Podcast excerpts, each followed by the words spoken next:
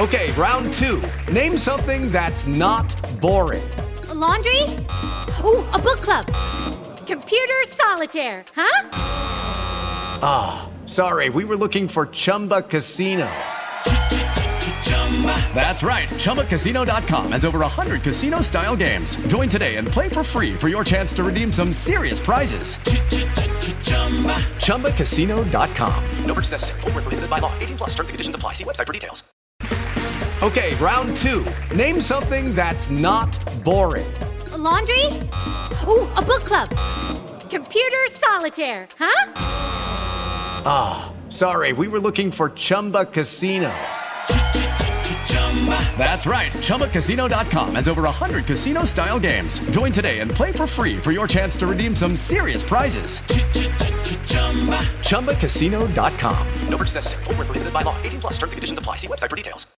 Hey guys, it is Ryan. I'm not sure if you know this about me, but I'm a bit of a fun fanatic when I can. I like to work, but I like fun too. It's a thing. And now the truth is out there. I can tell you about my favorite place to have fun Chumba Casino. They have hundreds of social casino style games to choose from, with new games released each week. You can play for free anytime, anywhere. And each day brings a new chance to collect daily bonuses. So join me in the fun. Sign up now at chumbacasino.com. No purchase necessary. VGW. Void were prohibited by law. See terms and conditions. 18 plus. On Florida's Space Coast, we think you can have the best of both worlds. Kind of like right now. Driving, at your desk, maybe at the gym, but you're also grooving to some music. Visit us and you'll go to the beach and see a rocket launch or go kayaking and manatee spotting.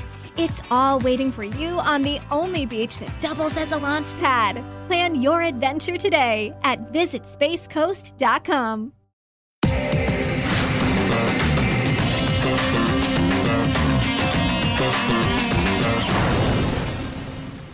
Hello, everyone, and welcome back to the Cricket Unfiltered podcast. I'm your host, Andrew Menczel. Joining me, as ever, is my co host, Paul Dennett. Paul, how are you? Good, manners. I'm good. I watched a bit of the New Zealand England highlights last night, and I was pretty heartened by that. New Zealand looked pretty good. So I think it's um, bodes well for a competitive second half of the summer when they come out here. Absolutely. And uh, we have a special guest on the podcast today. Joining us is Channel 9 sports reporter Jelisa Apps. Jelisa, welcome to the podcast. Thank you. Thank you. I'm a cricket podcast newbie, but I am very excited. I'm so excited to have you here because I've got like something like a sort of cricket tragic radar. So it's always, always sort of bubbling away. And like you just started bouncing up on the cricket tragic radar. You know, I would see you at cricket games, but then I would yeah. see you on your days off. You know, Instagramming that you were at the cricket, and it just, you know, just kept bobbing up on the cricket tragic radar that you're a real cricket tragic. So I thought I had to get you on the podcast. Yeah, well, there's not much to do when you've got midweek RDOs to go to the cricket. Like, what what a perfect way to spend them. Absolutely, that's how I found Paul, cricket tragic radar. Mm, indeed. Um, so it hasn't failed me yet. So thank you for coming on. Great to have you here. Our listeners, in today's podcast, we're going to wrap up the first test. We also have a new test match award that we're going to uh, be giving out at the end of summer. So we'll give out those points. We've got the second test preview. We've got the cricket headlines. And then we've got Paul's cricket social media segment. Well, let's get into the first test wrap. Australia have beaten Pakistan at the Gabba by innings and five runs. And Paul, let's start with the selections. I thought it was a terrible selection by Pakistan to leave Mohammad Abbas out of the starting 11. Yeah, I couldn't believe it. Um, and it's almost as though they've got the same problem that Australia sometimes has that they value pace, out and out pace more than they should. I mean, his career record in first class cricket is extraordinary. And for a while, I thought, oh, maybe he's dipping in form because I looked. Um, he's played a couple of games this year in the Quaid Azam Trophy in Pakistan for Southern Punjab, and he's taken five wickets at an average of 52. And I thought, oh, maybe he's starting to taper off a bit. But I looked at those games in, in detail. They were played on absolute roads, and he was actually probably the least bad of all the bowlers. So I think it's bizarre that he didn't play because he did well against the Cricket Australia 11 um, in Perth. He was probably the best bowler for Pakistan there. Hopefully, he comes in in Adelaide. Yeah, Tim Paine even said after the first test he was you know, happy that he, they didn't have to face Abbas. So I if, don't think they'll make the same mistake. No, under Again. lights, you'd think they have yeah, to pick you him. think they'd have to. And it, I thought the balance was wrong. Having all those young bowlers in the Pakistan side just looked out of whack. They needed someone with a bit of experience. and the control that he brings as well. So good pitch at the Gabba, but poor crowds. 45,891 total for the four days. Only 4,825 on the final day. Jelisa, what should they do at the Gabba? Should they play all the tests day-nighters up there? I didn't think the numbers were as bad as everyone thought, especially for the last day, because there wasn't really much in- incentive to turn up for the last day. It could have been over within a couple of hours. And I think this is probably the crowd numbers in general, in sport in general in Australia, are struggling. So I think it's a wider problem than just cricket at the Gabba. Uh, like if you look at sports like a League is struggling massively, rugby league. I think it's just Australians in general aren't turning up to sport as much as we used to. Yeah, and uh, I wonder what the ticket prices were on that last day. Like, did they do anything special and say, you know, I, I think it was a gold coin entry Was or it? free. Yeah, it- my understanding is. oh, yeah. well, that's surprising then that more didn't turn up because I think that's a great incentive when they, they make it cheap to go. Yeah, but you and I and, and Jelisa are the ones who'd likely go. But I Yeah. agree with Jelisa's point. There wasn't a lot to turn up to, particularly the first test of the summer.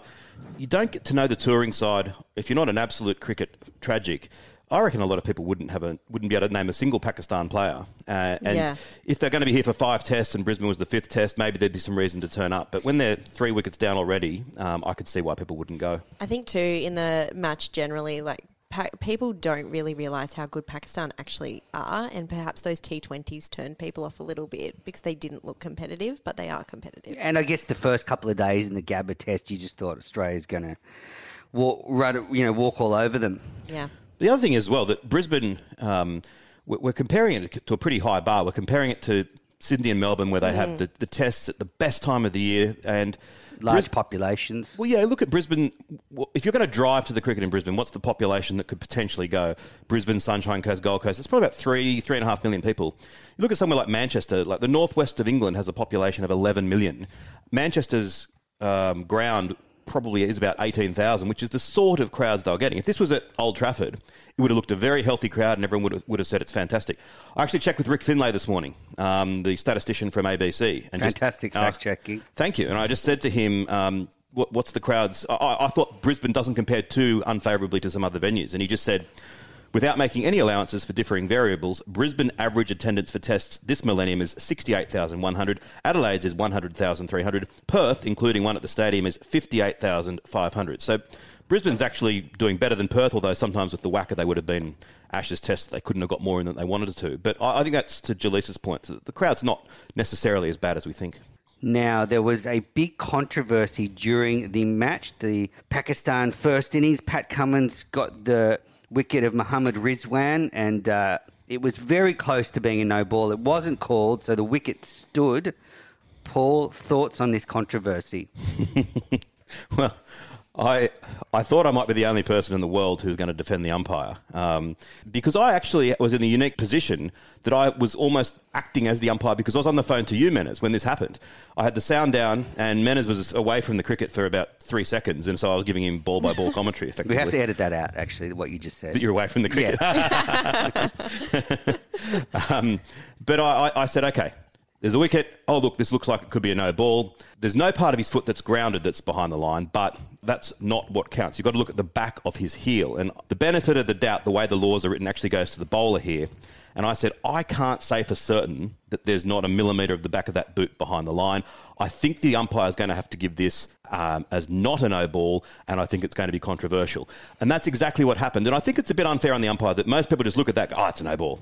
The umpire didn't have that luxury. He had to only look at the laws of the game and, and sort of go very, very much on a sort of a uh, by the letter, Like a way of- legal interpretation. Yeah. And, and the rest of us don't have to. So I, I'm, you know, I feel sorry for the third umpire. I think it was a pretty difficult decision for him to have to deal Jelisa, with. you studied law at university. What's your interpretation of I completely agree with Paul. So Hooray! I- That's two of I- us in the whole world. yeah, I think if you're looking at it so strictly, I look at this picture right now and I still can't tell that that top of that heel is not just a little bit back. So I think you have to give the ben- you have to give the benefit of the doubt to the bowler. So I think it was the right call. But this one didn't outrage me as much. Everyone was so outraged about this call. But this one didn't bother me as much as just no balls in general in the whole game. So particularly on day two, Pakistan were bowling no balls, no balls, and none of them were getting called up.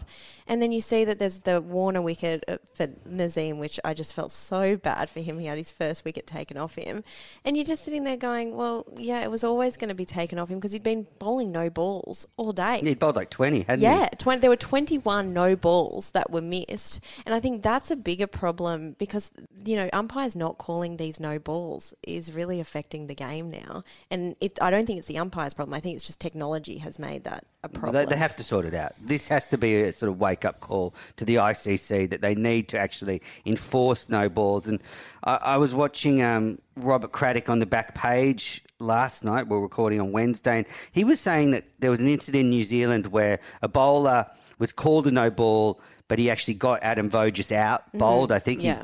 and then because it had been called a no ball, obviously he was not out, but he went on to make 200. And when you saw the replay, it wasn't a no ball. So the umpires are in a mindset that you're better off not calling them. And then if they get a wicket off a no ball, um, the technology can save them. But I just think that's such a bad way of dealing with a problem. yeah, you can see why the umpires are doing it because they don't want to make that mistake. But they just have to sort it out. They and they have have to. be gutsy. I think umpires need to just accept they're going to get lots of criticism all the time, and that's just their job. And, and actually just do their job the best they can. If they make a mistake, they make a mistake. Yeah, so Ricky Ponting was saying the other day that he'd like to see every ball reviewed and just a quick, you know, down the line to the umpire saying that was a no ball. And so every single ball, I don't think logistically that would work. You would probably get like 70 overs in a test day. exactly. and but they are actually. My understanding is the ICC are actually trialing that um, next year. Great. A little bit in, in a game, so to see how that goes. But I logistically, I don't see how that could work. Well, the way the good part of that will be that the uh, the bowler will then get that warning that oh, okay, that was a no ball, it's been called, and it will then instruct him to move his foot back.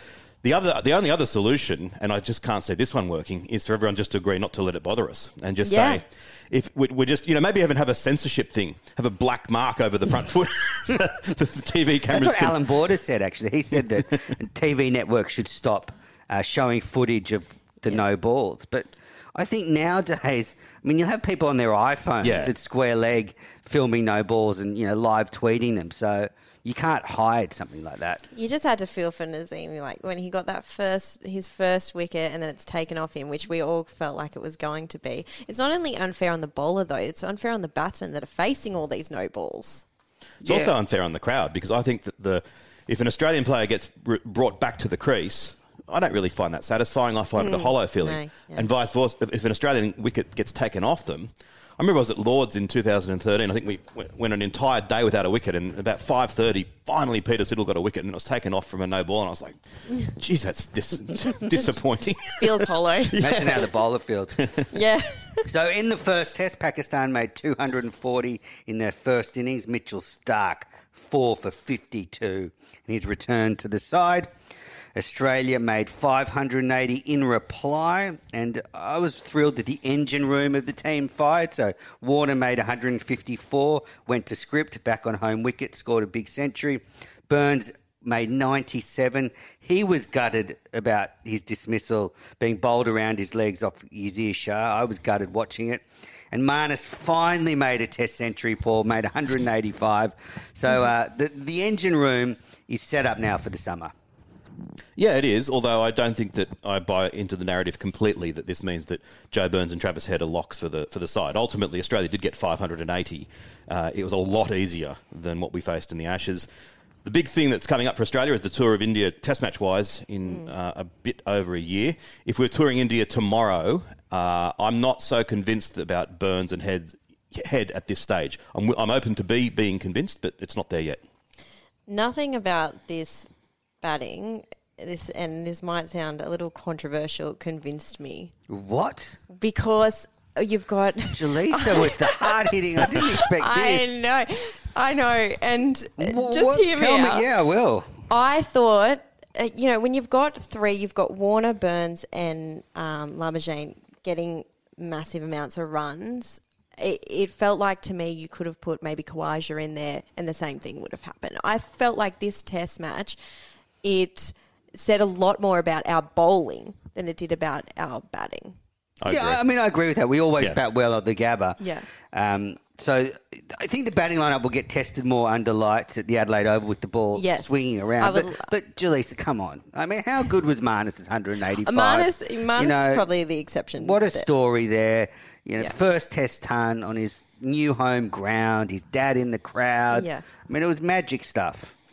It, look, it was magic. It just, I just don't. Just you're our- saying cheap runs. Yeah, you're our, saying cheap yeah, runs. our, our batting lineup to me, I'm not convinced that I, I don't want it changed because I think I like the old days in the late 90s when I was a kid where you knew the test side, you know, in and out. You didn't wonder Uh, who was going to Apparently, be. there's been like 11 or 12 opening partnerships for Australia, 11 or 12 different partnerships in the last 29 tests. And obviously, Yeah. Warner was banned, but that is just way too many. Yeah, so I'd love to get to a point where we know who's going to get picked, where it's not wondering. Are you a Joe this Burns person- fan?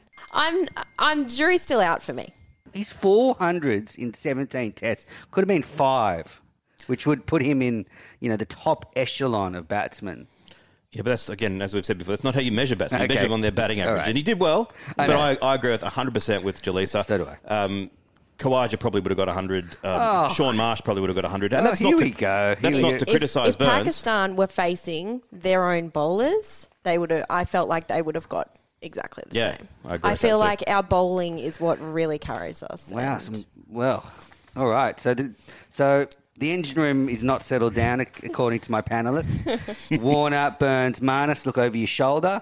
Um, Pakistan, in their second innings, they were bowled out for 335 after being three for 25 very early on. So I thought a great comeback by Pakistan. Babar Azam made 104, Muhammad Rizwan 95, Josh Hazlewood took four for 63, Mitchell Stark three for 73. Uh, so yeah, great effort by Pakistan to put up a bit of a fight because I think if they'd sort of crumbled on that last day, we'd all be feeling feeling pretty down about the next test. But I think that th- there's something there for Pakistan to build on.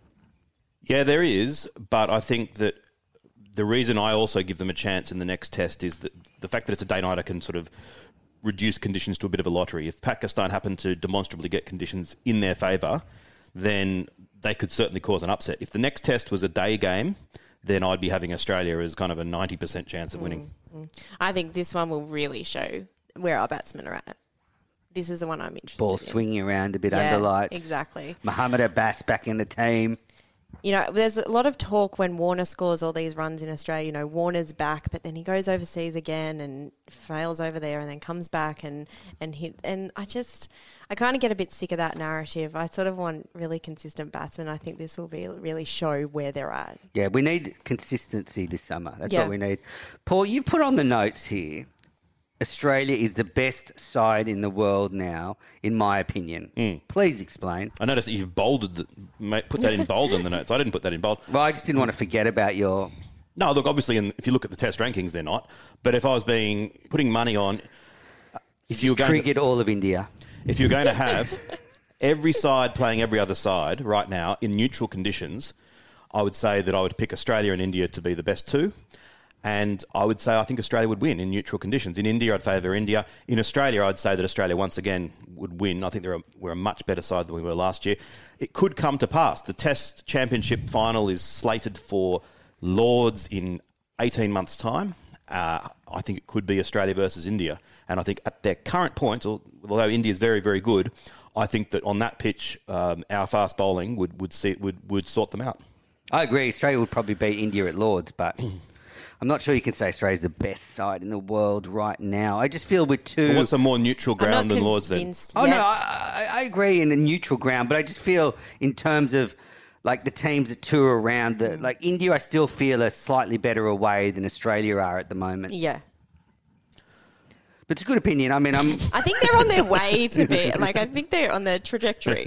I think actually you're right. They're on the way, but maybe not there yet. Yeah. Now, listeners, we have Paul and I are giving out a new Test Player of the Year award. We haven't given it a name yet, but we'll say to begin with, it's the Cricket Unfiltered Test Player of the Year award. But we may give it a, a player name as the season goes on. So my points for the first test are Marnus Labuschagne three points, Mitchell Stark two points for his seven wickets in returning to the side, and David Warner one point. Paul, your points? Uh, Labuschagne, Labuschagne three, Warner two, Stark one. It's a bit harsh on the on the on the bowlers as always. Probably Cummins and Hazlewood weren't far behind, and Joe Burns wasn't far behind as well. It's probably one of the flaws of these systems that you get another game where Australia get thrashed, and you find it you're giving one point to the guy who got you know one for sixty. But that's the way it is. So that would make Marnus on top of the Test Player of the Year award so far. Six points ahead of um, Stark, who'd be on three points, and Warner on three points. That's correct, yep. It's a very tight ladder already, Marnus the early leader. All right, now let's preview the second test of the series played on the Adelaide Oval, day night test. Jelisa, can you see the Australian selectors rotating a fast bowler out of that team? I hope not, but anything's possible. I don't agree with rotating anyone at all unless they need to be. So I, in any sport, I like to stick with a winning team, and I just think that if you're rotating people for the sake of it, you just mess with their heads. Absolutely right. And I think also, I think also the the players know they know if their body needs a rest. So I think it should be up to them if they say, "Yeah, I'm got a little niggle, I need." And we have seen in that you know faster bowling attack that there are players that struggle with injury, and so I'm sure they're more in tune than anybody whether they needed to be rested. I, I agree 100%. Um, if you're picking it purely on um, who's the best three fast bowlers at the moment, I think the gap between three and four is sizable. And that's been a pleasure because after Stark's fairly disappointing first Shield game back this season, there were questions asked and he's answered them extraordinarily well. So I think these three right now, geez, you'd have to go a long way back to find a better three pronged Australian pace attack um, that we've ever had. Yeah, and if you look at Stark's record with the pink ball, it's exceptional. So he has to play. Then you've got Cummins and Hazlewood. There's no way you could leave them out after what they did in the first test and the Ashes. So I think there has to be some loyalty there to this attack. And, and I think there is something to the balance of the three of them. Like they all sort of are slightly different. Stark, the left arm attacking bowler.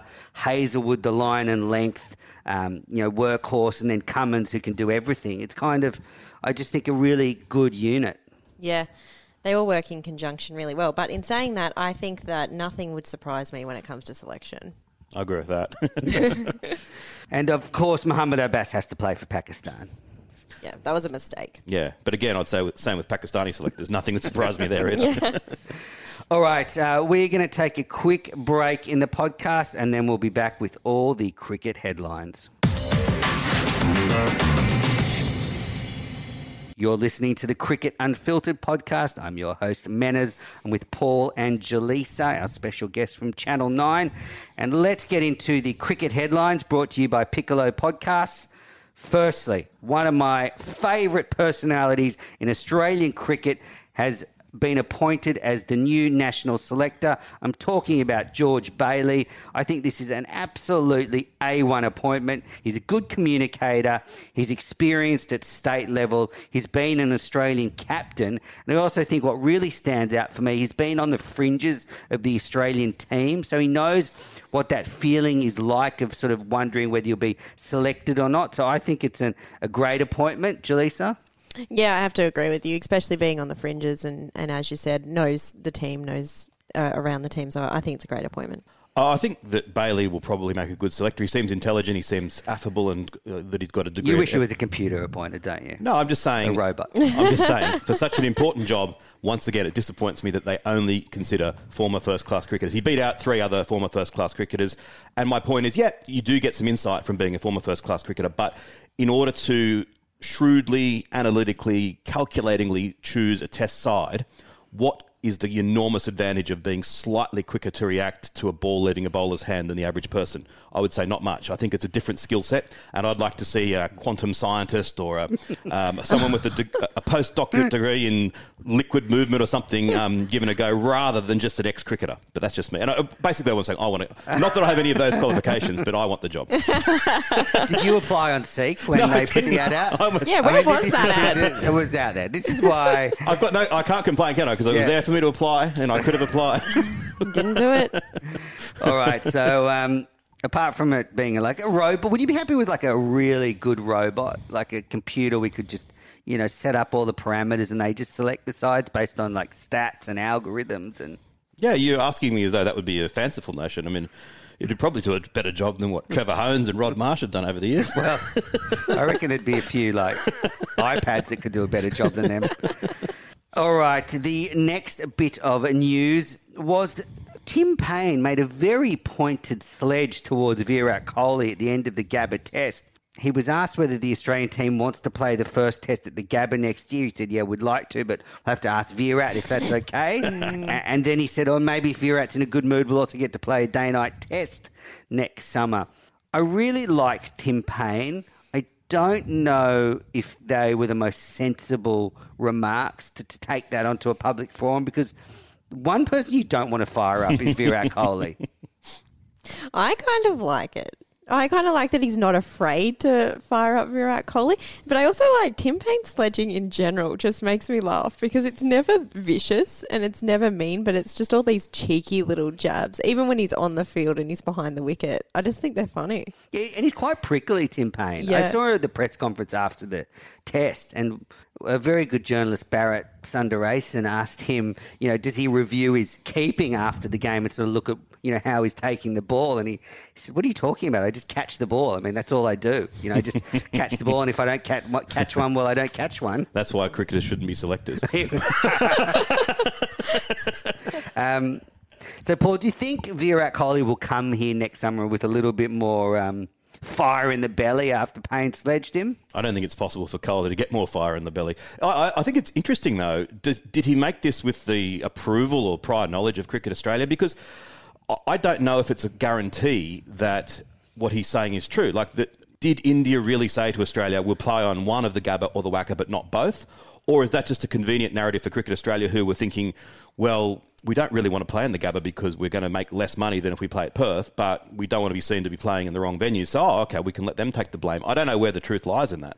No, but I think the truth is that India rule the roost. that's So if they don't true, want to play a day-night test or they don't want to play in the Gabba, they've got the leverage in the negotiations that they'll get their ri- way eventually. Just even in like the fact that we are going over to India in well, the January. fourteenth of January is the first um, ODI in the middle of the Australian summer. Like they've just got so much power, and I don't know. Maybe Tim Paine wanted to just draw attention to that. Yeah, well, he certainly did. It's a good point that you make, Jelisa, that he's got the guts to do it. If I was the captain, I would never offend Nope. India at all. I'd just say the most um, lily white thing. So, yeah, he's got a bit of gumption going, I wonder at if it made waves in India. Those comments. We should have looked at the local papers in India, but I wonder if they what their reaction was.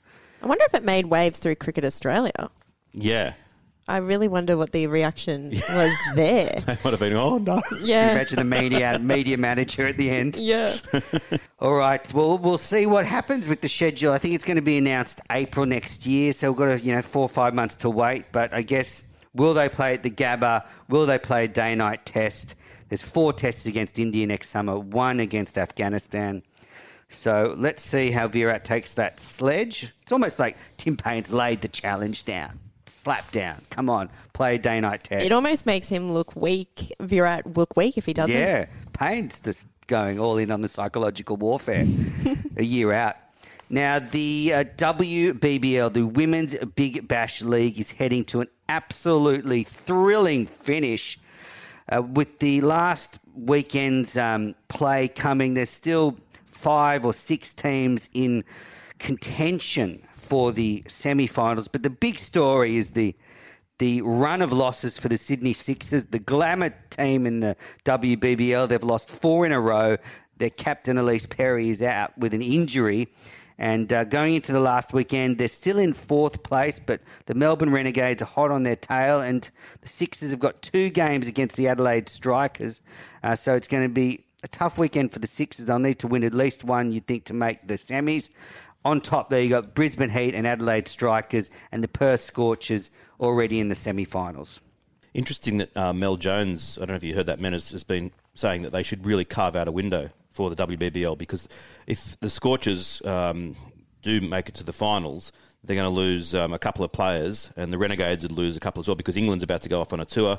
India and West Indies internationals haven't been considered because they've had um, international series on as well. It's a great opportunity, I think, for the WBBL to say, in a few years' time, there will be in a women's IPL in, Indi- in India, for no doubt. let's seize the moment while we're the number one undisputed mm. and force the ICC to carve out a window so that we don't have this going on in the future. I agree, and I can't see why they wouldn't do it because it's so good for the, the health of women's cricket to have the international stars playing over here. It just improves the international standard of the game. So they should absolutely do that, Paul. I agree. It's good for Australian cricket too. Yep. And now, the controversy, though, out of the Women's Big Bash League continues. Now, as we record this, we haven't heard what the Australian Cricketers Association, uh, what their findings were after an extraordinary meeting they called on Tuesday night in reaction to the fact that a WBBL player, Emily Smith, who plays for the Hobart Hurricanes, was banned for a year, but it was uh, nine months of that is a suspended sentence. So she has a three month ban because she sent out a photo of the scorecard of a, a WBBL game before the game started, and the game was actually rained out. But you're not allowed to put any of that on social media. You're not even allowed to have your phone. So uh, she was banned for three months. So she'll miss three months of cricket basically, and nine months suspended. I guess, Jelisa, what do you think? Too harsh? Well, she's missing three. Uh, it has been like suspended, so it's only three months, but it's three really crucial months. In the fair dinkum department, this was so I like it. Fair dinkum department. Oh, it doesn't pass the pub test at all. This is so, and I understand, and you got to stick to the rules and blah blah blah. But my goodness, she was obviously not trying to do anything illegal or anything like that. It was it was a mistake, and she should have been given a warning. It was so harsh. If you look just at the actual suspension, she copped a year for this, and Cameron Bancroft copped nine months for taking a piece of sandpaper out and sandpapering the ball. I mean, if she cops a year for this, he probably should have copped 850 years for that. Yeah. Um, I, get what they have to do because they have to be seen to be zero tolerance to even the not not there's any match fixing obviously involved in this, but they just have to have a um, a brutal sledgehammer approach to that because. From time to time, Australian cricketers get accused of um, match fixing. The last two years, it's happened. Um, the Sun newspaper, Al Jazeera, in my opinion, they were both spurious, nonsensical claims against the Australians. But Cricket Australia need to be able to say we cop nothing, and so that's what they're doing.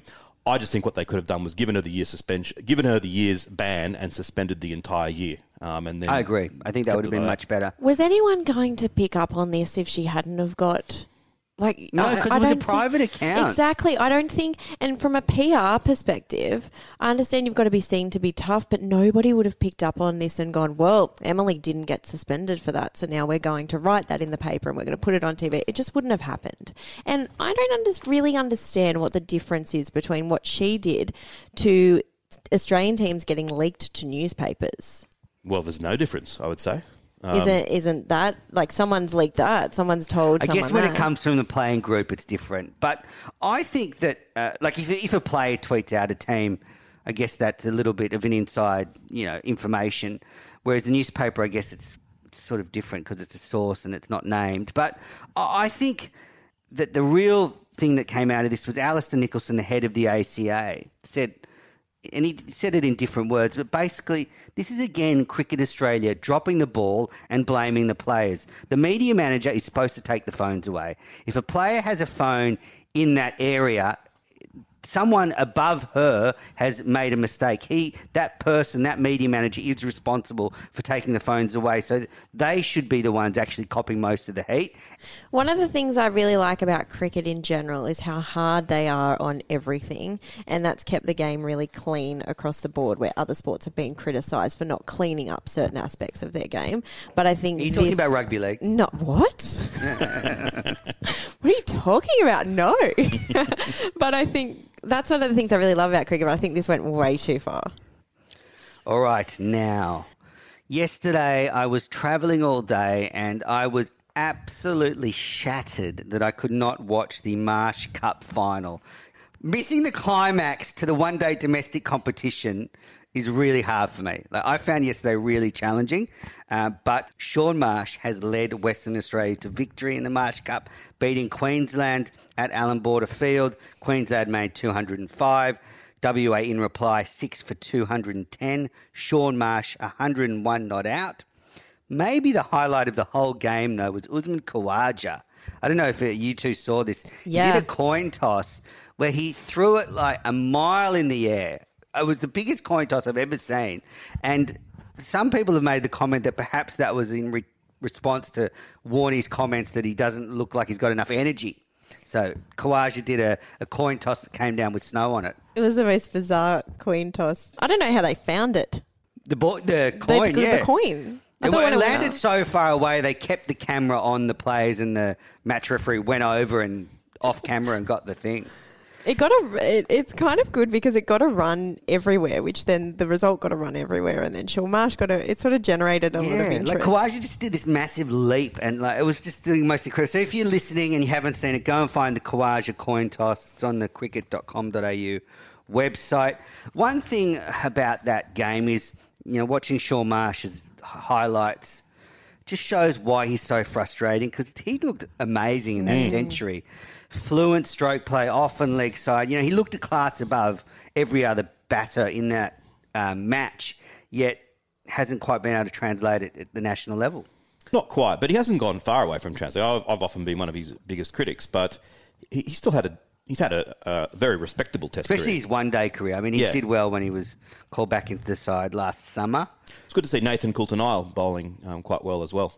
Yeah, and uh, Ashton Agar was with Shaun Marsh at the end. They put on a good little partnership to get WA over the line. So uh, good for Agar to sort of play a sort of match winning knock with Marsh.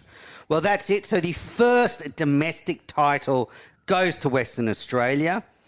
Last summer, all the titles went to Victoria and the Renegades. So we've already had that change. WA has the first one. New South Wales are leading the Shield. And uh, the Big Bash is yet to start. Should give it an acknowledgement to the Marsh Cup in its 19 different iterations over the years. It's 50 years since the first one, 69 70. Oh wow! Um, it's come and gone in a lot of different ways, and it's at the moment probably, um, you know, the Big Bash has eclipsed it, but I still have a a lot of affection for it when it used to start the season at North Sydney Oval and get big crowds. Um, so it's good to see, Menners, that you're still a massive fan of it too. I I have such good memories of going to North Sydney Oval and watching the Mercantile Mutual Cup. One night in particular, the Waugh Brothers scored centuries, and Wayne Holdsworth came in and hit like 49 off about 12 that, yeah. balls. And it was one of the best afternoons cricket I've ever been to because you had all the stars playing in this domestic game. I do like the way this summer they spread the competition out a bit longer. Yeah. I thought it was a little bit more visible, the fact that it sort of went you know, into November rather than finishing in you know early October. And uh, last bit of news before we take a break. They are going to trial a new Kookaburra ball in the next two Shield rounds. Uh, it's got an extra coat of lacquer, sort of to try and, I guess, mirror the Duke's ball a bit and give the Kookaburra ball a bit more life. So Paul and I are commentating on the Shield game of the SCG New South Wales Queensland, so we'll check it out. uh, and it's got to be a good thing. I think that the you know the Kookaburra Paul universally gets criticised. Uh, it's good that they're trying something. All right, we're going to take our final break on the podcast and then we'll be back with our social media segment. I just want to ask you if you have a moment, please go onto whatever app you listen to the podcast on Spotify, Apple, Google and rate and review the show. And if you're feeling really generous, why don't you share the podcast on social media so uh, all your cricket loving mates know about the podcast? All right, coming up after the break, we'll be touching on the big fallout between Bhogle and Manjrekar.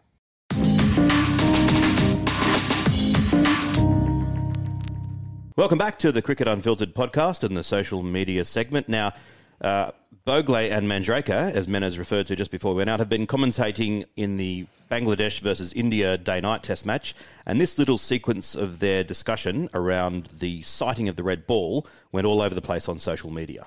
Visibility of that ball will be a big factor against the white side screen. Don't think so. Because when you see the slip catches, the way they've taken catches, I don't think visibility is, is an issue at all. Definitely ask batsmen on both sides, not just Do you think Virat Kohli wasn't seeing the ball properly? Or Ajinkya Rahane or Cheteshwar Pujara. I'd ask all of them and just ask them, what do you think? Because if, if pink ball cricket's going to be a regular feature, then you just I want to be sure everything's working. watching from the outside whether the batsman is seeing Yeah, the ball I don't think properly it- or not. Yeah, it doesn't cost anything to ask. It's just always good to know everything around Might as well ask everything, right? Say nothing right. here. I wouldn't mind. players everything and say nothing from here.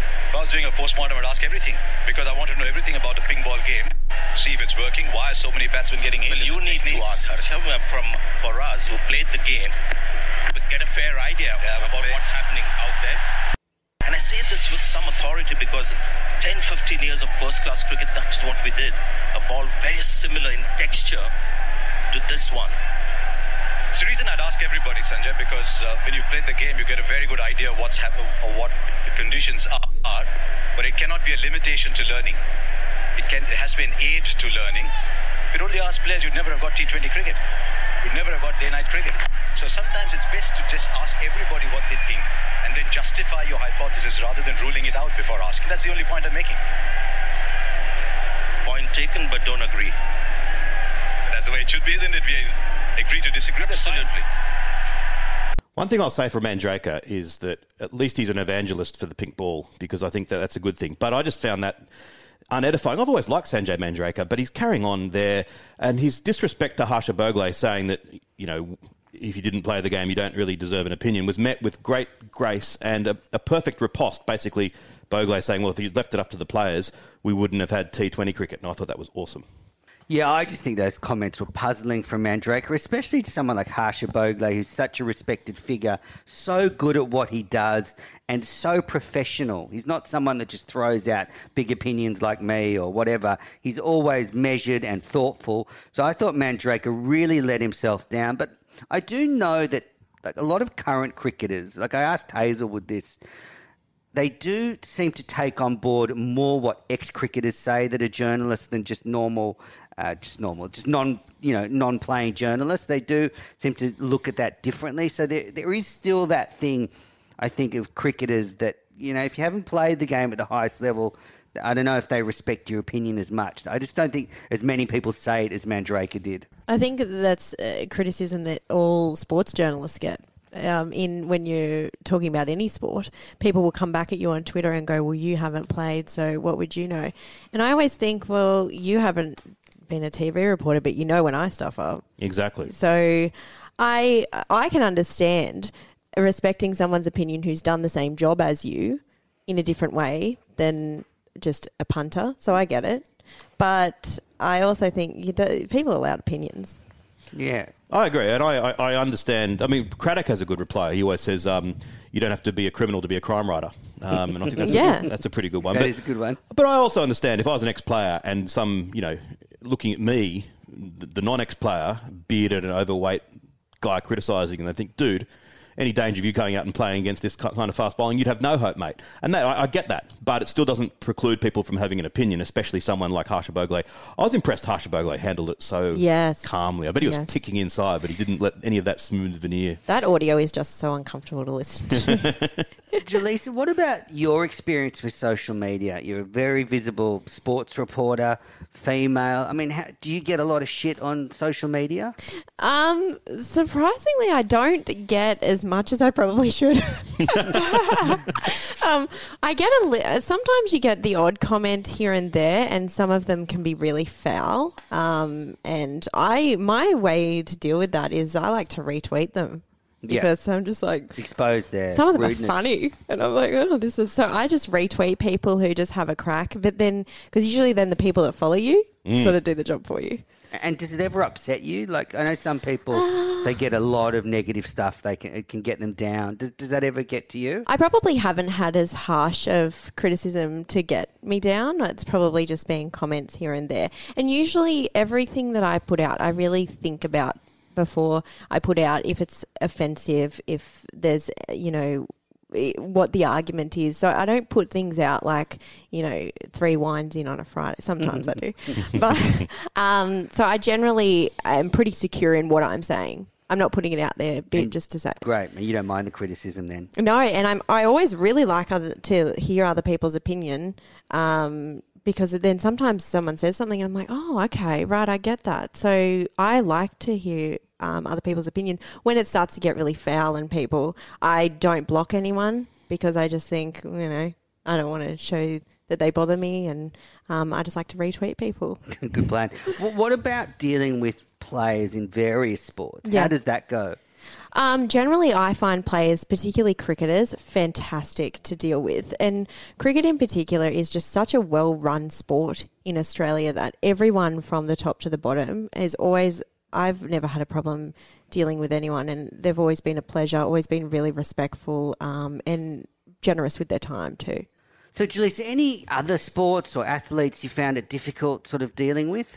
Um, without naming any specific clubs or people or anything like that, just the, the things that I find most difficult are when people are so closed off um, and don't even let you tell a good story, which um, So, what they think you're always out to get them yeah, kind exactly, of thing. exactly. And I think uh, the best thing that you can do as a sport is give media a lot of access because otherwise you're going to see your sport go the same way as, say, Super Rugby has gone, where it's almost invisible.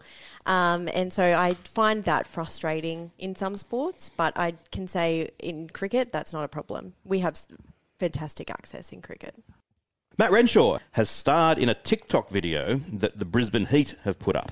He and Labuschagne are in a little drill to see who can grab the ball first, and Renshaw wins. It's a nice, clever little TikTok, and it heralds the arrival, as far as I can tell, of the first Australian sports team on TikTok. Now, I haven't searched every single team, so correct me if I'm wrong. But they clearly followed us because we went on TikTok like a week ago. They clearly saw that and went, Cricket Unfiltered knows what they're doing and imitated us. yeah, I'm sure. um, but uh, as far as I can see, no other side other than the Brisbane Heat. Certainly no other BBL side are on there. Um, so great work from the Brisbane Heat. The NRL has just arrived on um, TikTok. The NBL has just arrived on TikTok. TikTok is an absolute phenomenon.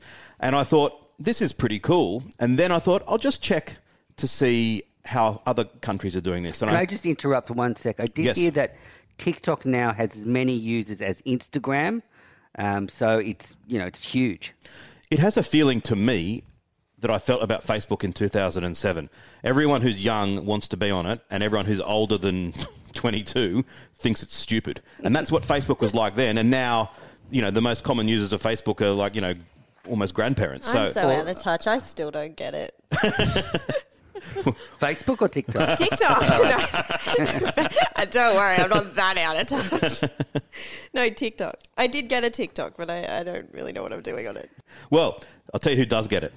The NBA, I always think, are the gold standard in marketing. And I thought, oh, how have they been going?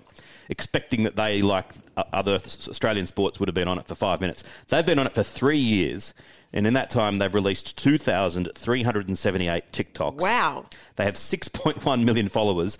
They've received 95.3 million likes for their video. So not views, that's likes. So guesstimating, I would say they've probably had in the order of a billion views. So that's a billion views of their videos. So that's a billion people engaging with their sport.